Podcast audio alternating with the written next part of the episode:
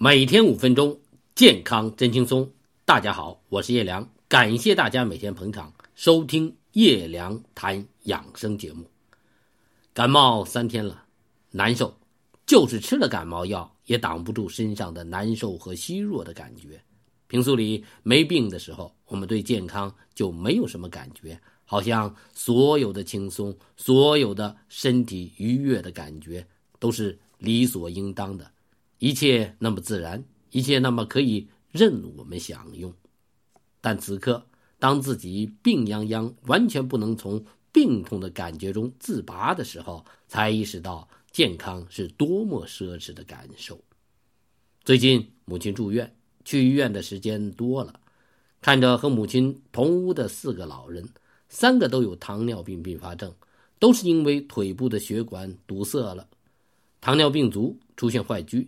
疼痛的无法忍受，到医院来寻求治疗的这三个老人，大腿血管都上过支架，一个老人心脏还上了三个支架，都七八十岁的年纪，但疼起来的时候会和孩子一样，哎呦妈妈哟，哎呦妈妈哟的叫唤。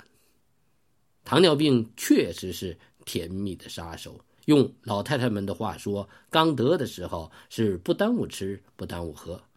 除了血糖高，没有什么特别的感觉，但这甜蜜的杀手一旦露出真相，却是非常凶残的。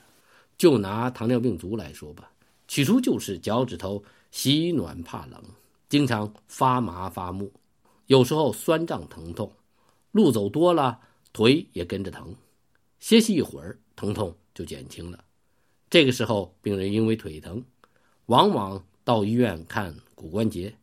医生拍完片子会说：“您呀有骨质增生，有骨刺，或者说关节软骨磨损。”谁都不会往血管问题上去想，只想是关节的问题。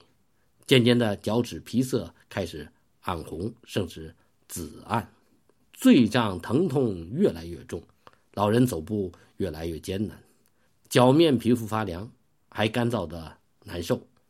但老人还不一定太在意，还会每天泡泡脚，想缓解一下脚发凉、皮肤干燥的难受感觉。终于有一天，老人开始抱着脚叫唤疼了。白天还不那么重，可到了晚上，夜深人静的时候，这疼就了不得。皮肤紫暗，脚趾发黑，开始溃破腐烂，后面就是一个脚趾头跟着一个脚趾头的。溃烂变干脱疽，老人开始夜夜哭嚎，急着要住医院看病。可医院这样的病人太多了，您等一个月也没有床位。